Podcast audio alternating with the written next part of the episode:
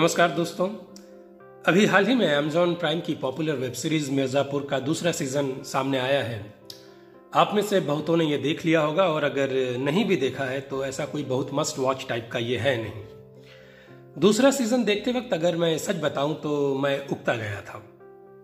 हर चीज़ का अतिरेक हो रहा था, हिंसा का, गालियों का और अपराध का तो खैर है ही। तो तभी मैंने सोचा कि मिर्जापुर की समीक्षा किए जाने से ज़्यादा ज़रूरी है। वेब शोज़ में हिंदी पट्टी को अपराध का गढ़ बताए जाने के पीछे की वजह को टटोलना, उसे जानना। यह मेरा निजी अनुभव है कि यूपी और बिहार के जो मेरे दोस्त भी रहे हैं, उनकी किस्सा गोई में भी अपराध डोमिनेट करता है।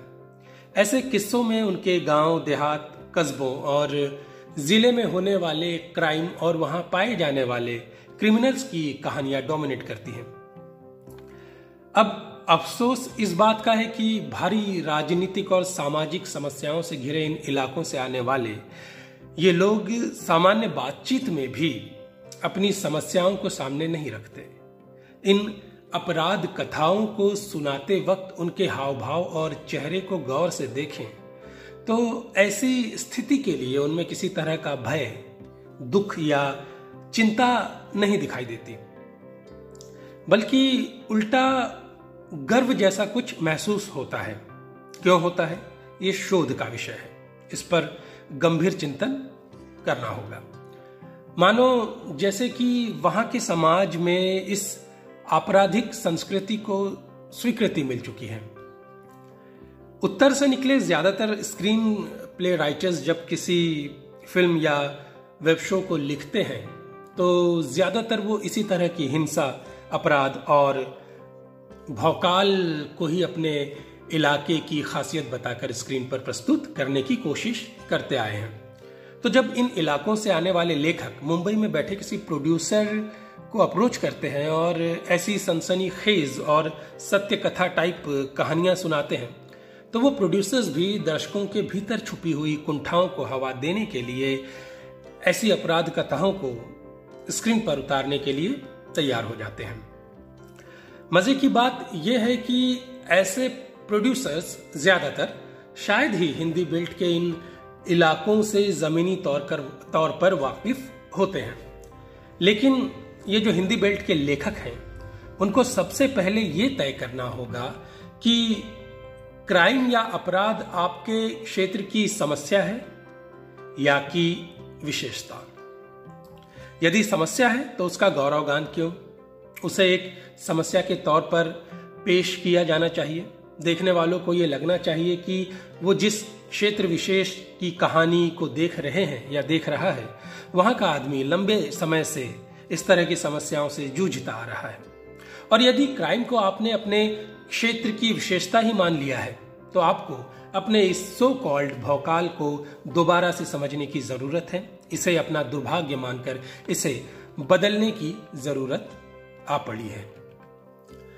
सिनेमा या आजकल ये जो वेब शोज़ हैं, एक तरह के डॉक्यूमेंट्स हैं, जिनमें कही गई या दिखाई गई बात जो है वो दर्ज हो जाती है। आप जो संसार रच रहे हैं, वो ग्लोब पर मौजूद, दूसरी अन्य संस्कृतियों और सभ्यताओं का आपके प्रति एक नज़रिया बनाती है।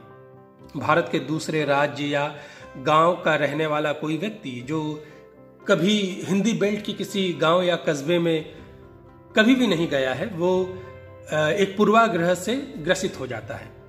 इसका एक बड़ा अच्छा उदाहरण सत्यजीत रे का सिनेमा है। पश्चिम के फिल्मकार कई दशकों तक भारत को सत्यजीत रे के सिनेमा के ज़रिए ही देखते रहे थे। और वो किस तरह देखते थे, ये आपने दूसरी अन्य फ़िल्मों में भी देखा है, जहाँ पर भारत का ज़िक्र होता है। मानव जीवन के विकास क्रम में परिवार, मित्र और प्रेमिका बड़ी भूमिका निभाते हैं। क्या आपके पास सिर्फ़ अपराध ही पनपा है? आपको अपने क्षेत्र की कहानी कहते वक्त कुछ सावधानी रखनी चाहिए। बहुत कुछ और भी हो सकता है जिस पर आप कथाएँ बुन सकते हैं। और इस बारे में ज़्यादा कुछ इसलिए नहीं कहा जा सकता क्योंकि ये क्रिएटिव लिबर्टी का मामला है। आदमी जो कहना चाहता है वो कहकर ही रहता है, लेकिन मुझे ऐसा लगता है कि इन इलाकों में कई तरह की सामाजिक और जातिगत समस्याएँ हैं। लैंगिक भेदभाव, शिक्षा का स्तर ऐसे कई मुद्दे हैं जिन पर दिलचस्प कहानियों के साथ देश और दुनिया का ध्यान आकर्षित किया जा सकता है। पंचायत इस किस्म की एक बड़ी अच्छी सीरीज़ आई थी जो मुझे बहुत पसंद थी और दूसरों को भी काफ़ी पसंद आई। आप लोगों ने भी उसे पसंद किया होगा। लेकिन इसके उलट जब आप इस तरह की कहानियाँ कहते हैं तो एक पूरे भौगोलिक क्षेत्र को सोसाइटी को, उसके अंतर्गत आने वाले पूरे पूरे कल्चर को सवालों के घेरे में ला देते हैं। कानपुर का आदमी जो है, वो इसी बात से खुश हो जाता है कि उसके शहर के किसी अपराधी की कहानी पर फ़िल्म, सीरियल या वेब शो बना है। उसे यह सोचने की फुर्सत ही नहीं कि दुनिया के सामने उसका प्रभाव सकारात्मक पड़ेगा या नकारात्मक। अब युवाओं के मन में भी एक समस्या को अपनी विशेषता बनाकर चस्पा कर देते हैं। उसे लगता है कि खुले में गोलियाँ फायर करना ही हमारी खासियत है, भौकाल है। बतौर दर्शक, आपको ये सोचने की ज़रूरत है कि आपके इलाके की कहानियाँ बताकर ये जो कुछ भी दिखाया जा रहा है, उसमें कितनी गहराई है? और अगर नहीं है तो ऐसे शोज़, ऐसे सिनेमा की आलोचना करने की भी ज़रूरत है। लेकिन किसी भी तरह की क्रिएटिव लिबर्टी के खिलाफ जाकर नहीं। आप कहीं ये कहने लगो कि भाई, फलाना कंटेंट ही बैन हो जाना चाहिए। तो नहीं, वो एक क्रिएटर की क्रिएटिव लिबर्टी है, उसे आपको नहीं रोकना चाहिए। आप उसकी प्रशंसा या आलोचना के लिए स्वतंत्र हैं। तो जब आपको लगे कि यार ये कंटेंट बहुत हल्का है या ये बहुत हल्की बात कर रहा है तो आपको उसकी तगड़ी आलोचना करनी ही होगी और करनी ही चाहिए। ताकि जो क्रिएटर हैं उनको भी लगे कि यार नहीं, कुछ भी हल्की बात दिखाकर काम नहीं चलने वाला और वो अपनी ज़िम्मेदारी से ऐसे नहीं बच सकता।